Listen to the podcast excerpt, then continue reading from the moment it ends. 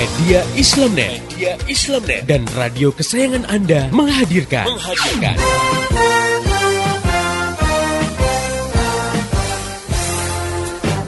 Voice of Islam. Voice of Islam. Voice of Islam. Saya pernah nonton satu acara televisi, di situ ada party, pesta-pesta di sebuah diskotik, lalu dibikin kuis. Cuman kuis itu syaratnya hanya boleh diikuti oleh pengunjung yang bawa alat kontrasepsi, les kondom. Ternyata banyak yang bawa. Paling datang itu anak muda semua gitu kan. Kita ditanya, "Kenapa kamu bawa?" Loh, kita kan nggak tahu apa yang terjadi setelah ini. Wow, jadi kan sudah sudah sedia payung sebelum hujan gitu ya. Sedia kondom sebelum berzina. Astagfirullahaladzim ya. Kenapa kok seperti terjadi? Karena satu, karena kita sudah hidup di alam sekuler. Hidup dengan landasan memisahkan agama dari kehidupan. Jadi agama udah nggak dipandang. Asma binti Yazid al Ashhaliyah yang sedang uh, dia ingin menanyakan satu masalah di hadapan Nabi dan para sahabat. Yang saat itu di ada forum Nabi dengan para sahabat.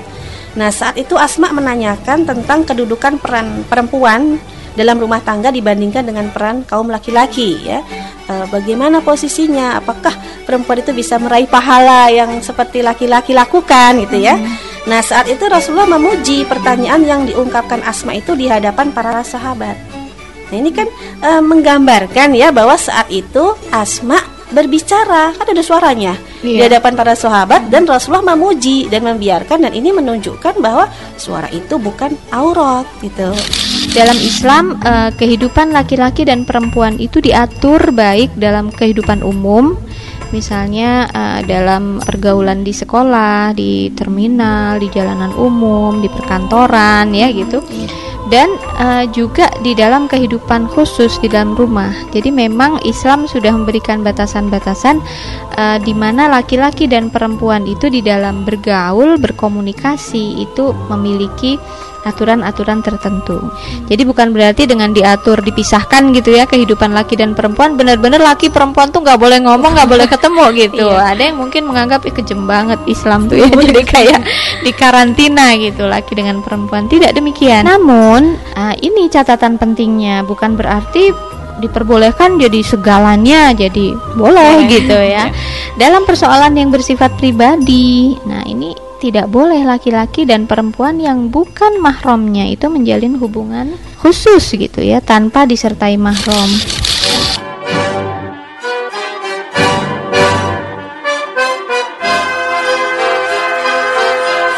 Voice of Islam. Voice of Islam. Voice of Islam.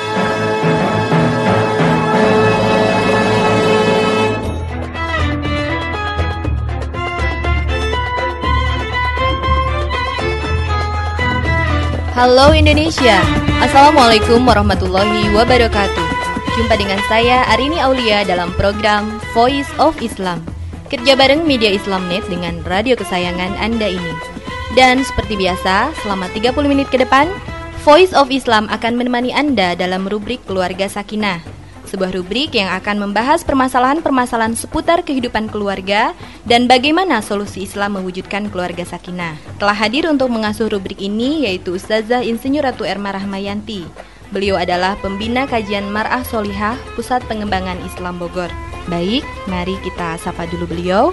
Assalamualaikum warahmatullahi wabarakatuh Ustazah Waalaikumsalam warahmatullahi wabarakatuh Bagaimana nih kabarnya hari ini? Alhamdulillah insya Allah baik. Pendengar yang budiman Kita memasuki bulan suci Ramadan Bulan yang penuh barokah. Nah bagaimana agar kebarokahan bulan suci ini juga terasa dan berpengaruh pada keluarga kita? Topik kita kali ini akan membahas Menyambut Ramadan bersama keluarga.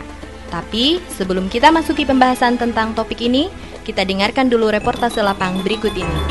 Reportase Reportase Pendengar yang budiman, sekarang saya sedang berada di kawasan Gunung Batu Bogor. Bersama saya sudah ada Ibu Eis. Ibu, apa persiapan khusus Ibu ketika menyambut bulan Ramadan?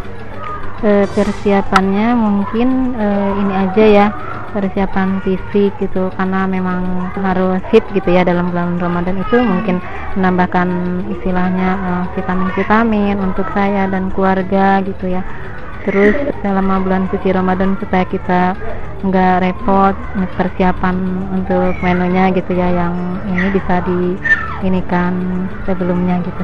Nah, apa seluruh keluarga dan anak-anak ikut berpuasa, Bu?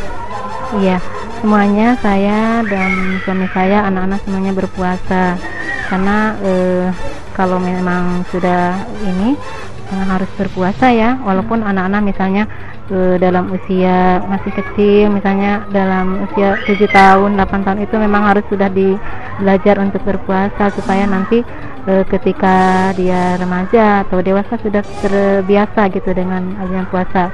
Ya kalau dibiasakan selagi kecil tidak berpuasa nanti e, sesudah remaja sesudah misalnya dia seharusnya su, uh, sudah puasa dia akan merasa kaget dan tidak terbiasa gitu. Ya. Hmm biasanya kan ada kebiasaan-kebiasaan rutin di bulan Ramadan. Nah, kalau keluarga ibu bagaimana bu kebiasaan-kebiasaannya? Kebiasaannya ya ada ya tadarus ada, terus kadang kalau tarawih itu kadang di masjid, kadang di rumah gitu. Tapi yang kita menjadikan kita uh, istilahnya lebih dekat lagi ya dalam keluarga kita um, sering makan bersama gitu, buka bersama gitu jadi uh, misalnya makan juga kan teratur gitu ya kalau bulan puasa itu sesudah maghrib dan sahur saja gitu. Tidak seperti biasanya kalau biasanya kan makan kadang masing-masing gitu nggak nggak bareng-bareng gitu nggak berjamaah gitu ya. Terus bu uh, biasanya kan uh, ketika bulan Ramadan itu suka ada menu masakan khusus ya bu ya? Nah kalau ibu sendiri menu uh, menu masakan khusus keluarga apa bu? Ada ada menunya nggak bu ada ya kalau berbuka puasa itu kan kita biasanya nggak nggak bikin makanan ya. Misalnya nggak tiap hari bikin makanan tapi kalau bulan puasa saya adakan um, karena pada bulan puasa itu ketika berbuka tidak langsung makan. Yang langsung um, ini makan makanan biasa dulu ringan dulu gitu ya ada seperti misalnya bakwan ya. Pakai itu apa bumbu kacang atau misalnya kolak ya gitu ya yang gitu-gitu. Nah nanti kalau misalnya berbuka eh, makan itu dulu. Sesudah berbuka salat maghrib sudah salat maghrib ketika isya salat isya dan kadang makannya sesudah salat tarawih gitu baik itu tadi laporan saya dari kawasan Gunung Batu Bogor Fatima Azahro melaporkan untuk Voice of Islam. Kita kembali ke studio. Reportase, reportase. Baik, terima kasih atas reportasenya. Oke pendengar, langsung saja kita bincang-bincang dengan Ustazah Insinyur Ratu Erna Rahmayanti. Alhamdulillah ya Ustazah, kali ini kita masih diberikan usia untuk menikmati bulan suci Ramadan. Insya Allah. Nah, bagaimana agar uh, suasana Ramadan ini selain berpengaruh pada diri kita juga berpengaruh kepada keluarga kita. Bismillahirrahmanirrahim. Alhamdulillahirabbil alamin wassalatu wassalamu ala asyrafil anbiya'i wal mursalin wa ala alihi wa sahbihi ajmain amma ba'du. Uh, Mbak Arini dan pendengar yang budiman. Ya. Tentu kita secara pribadi harus menyiapkan ya Ramadan ini penuh dengan sukacita. Kita harus yeah. menyambutnya dengan gembira yang luar biasa.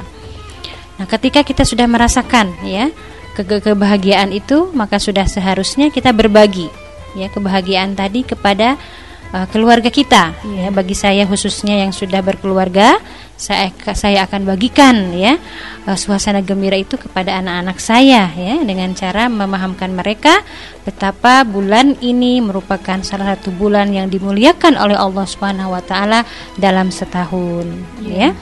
Nah, tentu nanti kalau uh, keluarga kita sudah kita siapkan ya mereka uh, menyambut sukacita dengan uh, kedatangan bulan suci itu tapi saya di sini ingatkan bahwa kita harus pandai-pandai memberikan gambaran tadi uh, jangan sampai yang tergambar dalam benang itu bahwa bulan Ramadan itu adalah penuh dengan kue, masakan enak-enak dan lain-lain. Tentu saja yeah. bukan bukan dari sisi itu ya. Yeah. Tapi dari segi bahwa uh, Allah telah banyak sekali menurunkan uh, barokah ya, kelebihan-kelebihan, keistimewaan pada bulan tersebut begitu. Nah, uh, yang ingin saya tambahkan bahwa kebahagiaan ini kalau sudah dirasakan oleh sebuah keluarga itu harusnya juga dibagikan ya kepada, yang kepada lainnya. keluarga yang lainnya ya hmm. dan, dan tentu saja ini seharusnya semua keluarga muslim merasakan hal yang sama, sama iya. nah ini bisa ditempuh dengan cara bahwa uh, bisa saja pemimpin uh, kita ya itu me, me, membuat suatu acara ya yeah. tarhib Ramadan atau menyambut Ramadan skala kota atau Away, misalkan gitu, ya, Ustazah, ya skala kabupaten atau mungkin juga skala kecamatan ya Yeah. yang bisa direalisasikan dengan bentuk pawai misalkan ya semua uh, keluarga muslim turun ke jalan ya uh, suasananya penuh dengan sukacita uh, dengan target syiar bahwa uh, esok hari kita akan memasuki uh, hari pertama bulan suci Ramadan. Iya. Nah, hal ini juga dilakukan oleh Rasulullah SAW. Ya, setelah beliau tahu bahwa uh, setelah terlihat hilal, ya, bahwa uh, esok harinya itu masuk satu uh, Ramadan, maka Rasulullah akan mengumpulkan kaum muslimin dan uh, berkhutbah ya kepada mereka tentang ke keistimewaan bulan suci Ramadan ini begitu ya Tadi subhanallah ya Mhm. Rasulullah sendiri telah mencontohkan Mhm. bagaimana kaum muslimin pada saat itu menyambut bulan suci Ramadan Mhm. dengan penuh gegap gempita. Mhm. Nah, keistimewaannya itu apa Ustazah? Ya. Eh, kita baca ya dalam eh, Al-Qur'an ayat 185 dari surat Al-Baqarah di sana Allah taala berfirman a'udzubillahi minasyaitonirrajim. Bismillahirrahmanirrahim. Syahrul rama syahrul ramadan alladzi unzila fihi al-Qur'an hudan linnasi wa bayyinatin minal huda wal furqan. Ini kegembiraan pertama bahwa di bulan Ramadan lah Allah turunkan Al-Quran. Sementara Al-Quran itu fungsinya adalah hudal linnas, petunjuk bagaimana manusia melangsungkan kehidupannya di dunia dan bayinat penjelasan-penjelasan tentang mana yang baik ya dan sep- ya, mana se- eh, petunjuk dan mana sebagai pembeda, mana yang Iya. baik dan yang buruk. Nah, itu eh, pertama eh, demikian. Yang kemudian keistimewanya bulan eh, Ramadan adalah Allah telah membuat satu malam ya eh, dengan sebutan Lailatul Qadar pada bulan Ramadan. Ya. Nah, seperti diketahui bahwa eh, bulan eh, apa malam Lailatul Qadar itu lebih baik dibandingkan dengan waktu seribu bulan ya. Allah taala juga berfirman dalam eh, surat Al-Qadar ya. Bismillahirrahmanirrahim ya. Lailatul Qadri khairum min alfi syahrin.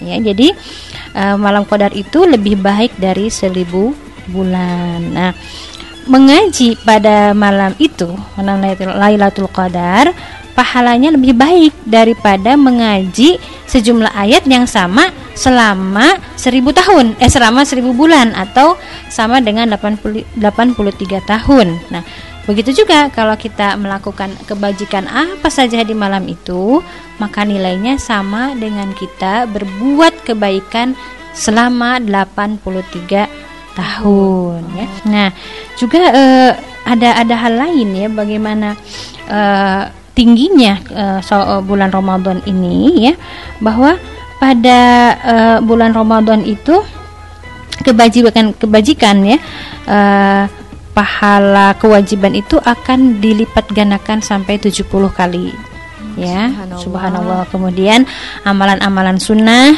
nilainya di bulan Ramadan nilainya sama dengan amal eh, pahala amal wajib. Nah itu luar biasa. Makanya disebut pada bulan ini adalah panen pahala ya mega bonus Iya. yaitu yang diberikan oleh Allah kepada mereka yang beriman yang melakukan kewajiban ke- ke- ketaatan di dalamnya diberikan bonus yang berlipat ganda. Begitu. Ya subhanallah sekali ya. Nah kemudian eh, dengan berbagai keistimewaannya di bulan suci Ramadan ini, nah apa yang harus ditargetkan nih bagi keluarga pada bulan Ramadan ini sehingga bulan suci Ramadan ini dapat dikatakan sebagai bulan tempaan agar lebih baik di bulan Iya. mendatang. betul Iya. ya Nah ini eh, hal-hal yang perlu disiapkan dalam menyambut Ramadan. Pertama, coba lakukan muhasabah atau introspeksi diri. Diri, ya. ya. Ceklah masing-masing ya sudah sejauh mana amal baik kita eh, sudah kita lakukan. Kemudian juga seberapa banyak eh, dosa yang sudah kita jalankan ya. khususnya ini di di keluarga ya dalam kehidupan berumah tangga uh, suami uh, berintrospeksi diri ya apakah kewajiban-kewajiban dia sebagai uh, penanggung jawab keluarga itu sudah uh, terpenuhi atau sudah berjalan dengan baik atau tidak? Apakah kewajiban dia mendidik istri dan anaknya itu sudah baik ya? Apakah selama ini dia sudah optimal dalam memberikan nafkah baik lahir maupun batin kepada istri dan keluarganya ya? Nah, demikian juga seorang istri ya? Dia harus muhasabah apakah ketaat selama ini ketaatan pada suami itu sudah sem, uh, sudah baik ataukah masih setengah-setengah ataukah masih kadang-kadang banyak uh, melawannya dan lain-lain. Nah, ini penting sekali ya dilakukan. Terlebih kan dalam Ramadan itu suasana uh, kesadaran ya idoksilah billah kita dengan Allah itu insya Allah lebih tinggi iya. ya suasananya itu demikian gitu ya Nah, begitupun terhadap anak-anak ya.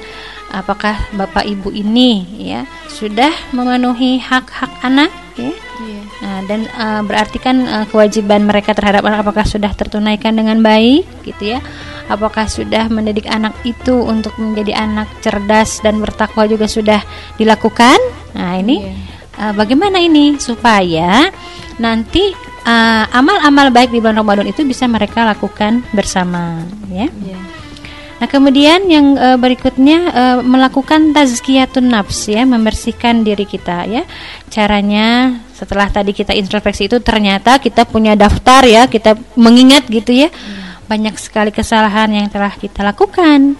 Maka segeralah memohonkan ampun dan taubat serta saling meminta maaf ya satu sama lain. Nah, setelah dari keluarga inti kita, maka kita juga dianjurkan untuk mendatangi orang tua ya. Iya. Dan juga kerabat-kerabat yang bisa kita jangkau untuk uh, meminta maaf ya dalam rangka tadi ya tazkiyatun nafs. Nah, insya Allah ya kalau kita lihat uh, yang kedua ini uh, sudah seperti sudah menjadi kebiasaan. Biasanya kalau mau Ramadan ya menjelang Ramadan itu forum-forum kajian ataupun keluarga itu suka kumpul walaupun yeah. dalam bentuk uh, makan, bersama, makan, makan gitu terakhir, ya. makan terakhir katanya begitu ya. Kemudian saling bermaafan.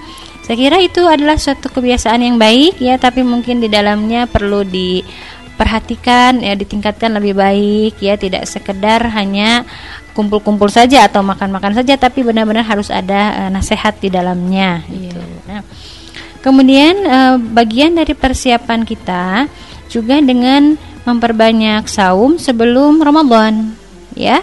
Ini uh, dimaksudkan supaya uh, fisik kita ya terlatih ya, siap uh, memasuki fase perubahan pola uh, makan ya oh, terutama iya. gitu ya dan mungkin pola tidur karena dianjurkan kan kita lebih banyak terbangun pada Ramadan itu karena diminta harus menghidupkan malam malam-malam ya di bulan Ramadan. Jadi yang disebut dengan menegakkan Ramadan itu uh, siangnya kita beraktivitas, malamnya juga kita beraktivitas, beraktivitas. lebih mendekatkan diri gitu ya. Nah, uh, kemudian juga bisa kita uh, tempuh dengan membuat planning atau uh, rencana ya mempersiapkan program apa yang akan kita lakukan pada saat bulan Ramadan ya lengkap dengan target yang hendak kita capai ya nah ini bisa dilaku disiapkan oleh individu ya untuk dirinya saja misalkan uh, target Ramadan tahun ini saya harus seperti ini dan dan uh, uh, harus demikian gambarannya itu sudah dirancang ya. Juga bisa dilakukan rancangan bersama ya keluarga. Ini tentunya harus dipimpin, harus dipimpin oleh seorang ayah ya bagaimana yeah. program dia terhadap keluarganya. Juga bisa saja uh, program bersama ini dilakukan di uh, majelis taklim ya, di masjid ya di uh, kumpulan uh, kantor ya. Nah, itu bisa yeah. saja dilakukan supaya semua aktivitas di bulan Ramadan itu bernilai gitu ya. Uh, terus juga uh, baiknya ya uh, tadi ya uh, anjuran saya itu ditekankan kita sama-sama uh, mengintai ya menunggu bulan bulan Ramadan itu dengan uh, berdoa ya kepada uh, Allah ya sebagaimana yang diajarkan oleh uh, Rasulullah Shallallahu Alaihi Wasallam ya. Beliau itu selalu uh, berdoa demikian. Allahumma ahlilhu alaina bil yumni wal iman wassalamah wal islam rabbi wa rabbukallah ya jadi uh, doanya itu seperti demikian. Ya Allah terbitkanlah bulan itu pada kami dengan sentosa iman selamat dan Islam. Wahai Robku dan Rob uh, kalian adalah Allah. Nah ini bisa uh, doa ini kita lakukan nanti adalah menyambut Ramadan begitu ya. Nah semoga uh, dengan persiapan-persiapan tadi ini menjadi menjadikan kita optimal ya uh, menempuh sebulan Ramadan yang berkah itu gitu. Nah, pendengar yang budiman, ternyata menyambut Ramadan juga perlu persiapan loh. Tidak ada kata terlambat.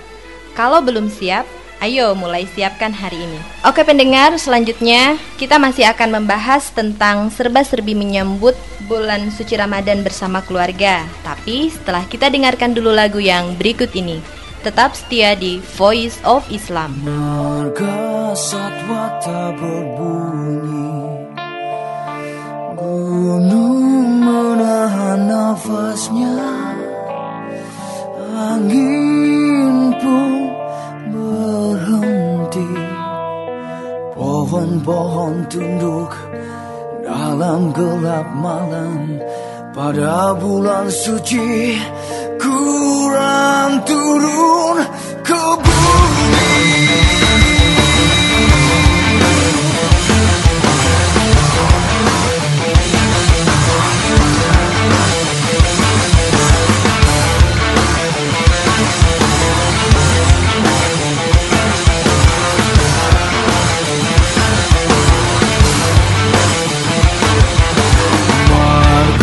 semua tak berbunyi Gunung menahan nafasnya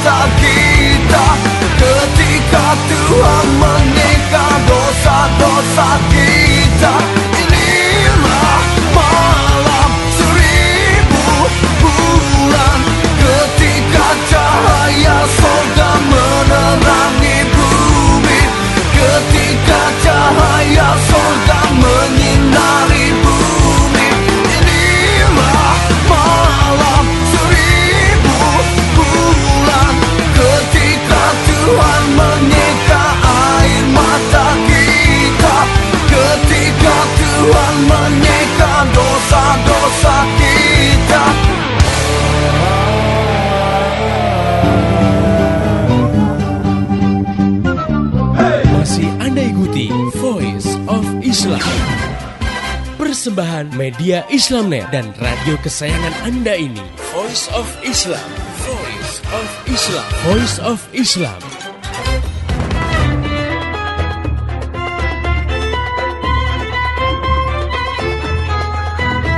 Masih di Voice of Islam. Kerja bareng media Islamnet dengan radio kesayangan Anda ini. Pendengar yang budiman, Anda masih bersama saya, Arini Aulia dan Ustazah Insinyur Ratu Erma Rahmayanti dalam rubrik Keluarga Sakinah.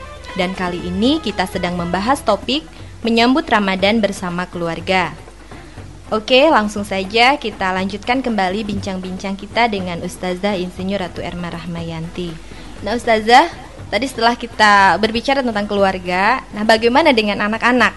Nah, sejak kapan mereka ini mulai berpuasa? Ya. Bismillahirrahmanirrahim, Mbak Arini dan pendengar yang budiman. Anak-anak ya eh, diminta untuk melakukan saum itu disesuaikan dengan kemampuan mereka dalam melaksanakannya ya. Tapi eh, tadi kan di awal sudah ditekankan bahwa sedini mungkin ketika anak pada anak pada usia sudah bisa berkomunikasi dengan kita, kita harus eh, ceritakan pada pada mereka ya pada anak-anak Iya. itu bahwa kita eh, ayah ibu ini sedang eh, saum, Saum, ya iya. kita akan sambut dan sebenarnya itu tidak ada masalah. Nah, tapi kemudian eh, kita akan coba terutama anak di atas empat tahun ya untuk mulai menahan ya keinginan mereka untuk makan dan minum ya. Mungkin beberapa saat bisa eh, dua jam pertama bisa tiga jam ya. Ah, itu kita minta eh, mereka ya dengan demikian kita kan harus siap-siap nih membangunkan mereka waktu sahur. Nah itu itu tidak ada eh, apa ketentuan baku ya bahwa umur sekian sekian jam sekian jam tidak ada. Tapi kita orang-orang tua melihat ya disesuaikan dengan eh, kemampuan anak-anak. Nah itu sampai eh, usia di bawah eh, 10 tahun kalau memang belum balik ya yang yang perempuan. Itu terus kita tingkatkan sedikit-sedikit ya eh, proses saum mereka mulai dari eh, berbuka pada waktu duha misalkan sesuai dengan umurnya atau zuhur eh, atau sampai asar tapi tidak kemudian memberikan celaan ketika mereka eh, tidak sanggup atau dengan eh, diledek dan lain-lain dikatakan oh kamu tidak mampu dan lain-lain. Itu tidak tidak demikian ya. Tapi justru lebih eh, diberikan stimulan atau rangsangan ya agar mereka eh, semangat menjalankan saum gitu. Nah, nanti setelah usia 10 tahun ya atau eh, 10 tahun ke atas gitu ya. Nah, di situ kita mengenalkan eh, apa namanya? eh, mem- mem- mem- mensikapi bagi mereka yang kelihatannya kendor itu dengan agak eh, strength gitu ya, dengan agak iya. keras ya. Ketika kan eh, saum kan kewajiban. Iya. Ya, kalau mere- mereka kan harus dilatih untuk melakukan kewajiban eh Quran dengan itu tidak efektif agak susah bangun. Kalau sahur ya eh, boleh kemudian di sedikit di eh, cep sahur umpamanya ya. Akan eh, ini harus sampai maghrib. Nah, itu harus kita eh, pendekat demikian gitu. Karena Rasul kita melihat ya anak usia di atas 10 tahun itu perlu diberikan panis malas melakukan kewajiban Nah, ini eh, saya pikir ini mungkinlah saat kita ingin ya belas Nah, yang unik nih Ustaz dari anak bersemangat kalau apakah boleh kita mereka agar berpuasa. Uh, boleh saja proses pendidikan. Uh, namun kita perlu cermat juga memberi itu pada mereka. Kita juga uh, bahwa benda ya, Dan, oh, ya iya, iya. dengan seperti mencium. Uh, subhanallah gitu sambil di saum sampai jam sekian dan seterusnya pendekatif dengan mencium ya memberikan uh, ciuman gitu. Yang pasti esensi dari saumnya itu sendiri mungkin Ustazah Betul ya. ya. Jadi tadi eh, di awal sedikit eh, setelah berkembang ya proses berpikirnya itu bi- mereka secara nalar bisa menerima kenapa harus saum ya saum Iya. itu apa apa yang eh, manfaat apa yang bisa mereka rasakan dengan saum ya Iya. kemudian ini untuk siapa saum itu kenapa eh, kita saum ini supaya eh, targetnya bagaimana itu saya pikir sudah dari awal Iya. pemahaman itu digambarkan gitu jadi saum tidak eh, semata-mata karena eh, reward eh, dari orang tua ya. Iya. Nah, selanjutnya nih eh, menarik juga. Kadang-kadang eh, anak dan juga keluarga yang lain itu menunggu-nunggu saat berbuka saum. Hmm. Kalau dulu saya itu ustazah mengumpulkan makanan gitu ya, terus disimpan di lemari, nanti eh, ya sampai banyak gitu jumlahnya. Nah, bagaimana dengan hal tersebut? menurut eh, ini yang yang baik gitu ya Eh, ini harus kita luruskan karena kita memang masih melihat ya mayoritas eh, kaum muslimin ini gambaran Ramadan saum itu eh, dengan mak- menyiapkan makanan yang berbeda dari bulan-bulan Biasanya, sebelumnya dari iya. biasanya gitu ya. Jadi yang tadinya eh, tidak ada manis-manis sekarang Iya. harus ada karena untuk berbuka ya. Tadinya tidak dengan eh, ayam atau rendang Iya. ini diupayakan ada dan lain-lain gitu ya. Ada eh, buah-buahannya dan lainnya Iya. atau sirup ya biasanya air putih gitu ya. Iya. Nah ini eh, saya pikir kalau kemudian sampai menzolimi keluarga itu ya artinya di luar ke- kemampuan sebenarnya ya Iya. eh, dipaksa-paksakan dengan jalan berhutang ya Iya. eh, atau misalkan eh, prioritas untuk eh, uang itu dikeluarkan untuk yang lebih penting kemudian tersedot ke sini ya. Iya. sehingga menjadi lebih konsumtif di bulan Ramadan itu tidak tidak benar ya. Itu dilakukan ya.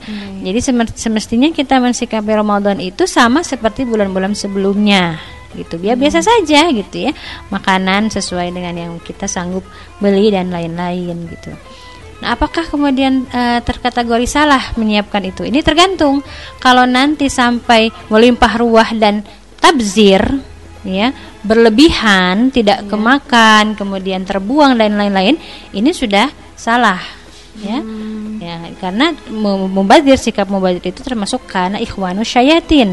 Nah, saudara-saudaranya syaitan. Tentu kita tidak tidak menginginkan kan Ramadan itu menjadi bulan eh, yang eh, malah banyak melakukan Kemubaziran. kemubaziran gitu, ya iya. jatuh kepada kesalahan bukan Ramadan bukan seperti itu gitu. Nah jadi eh, menyiapkan makanan boleh saja sebelum berbuka dan mereka sudah pada mandi anak-anak itu dipersiapkan ya supaya Iya. nanti buka bersama supaya suasananya senang dan lain saya pikir tidak masalah.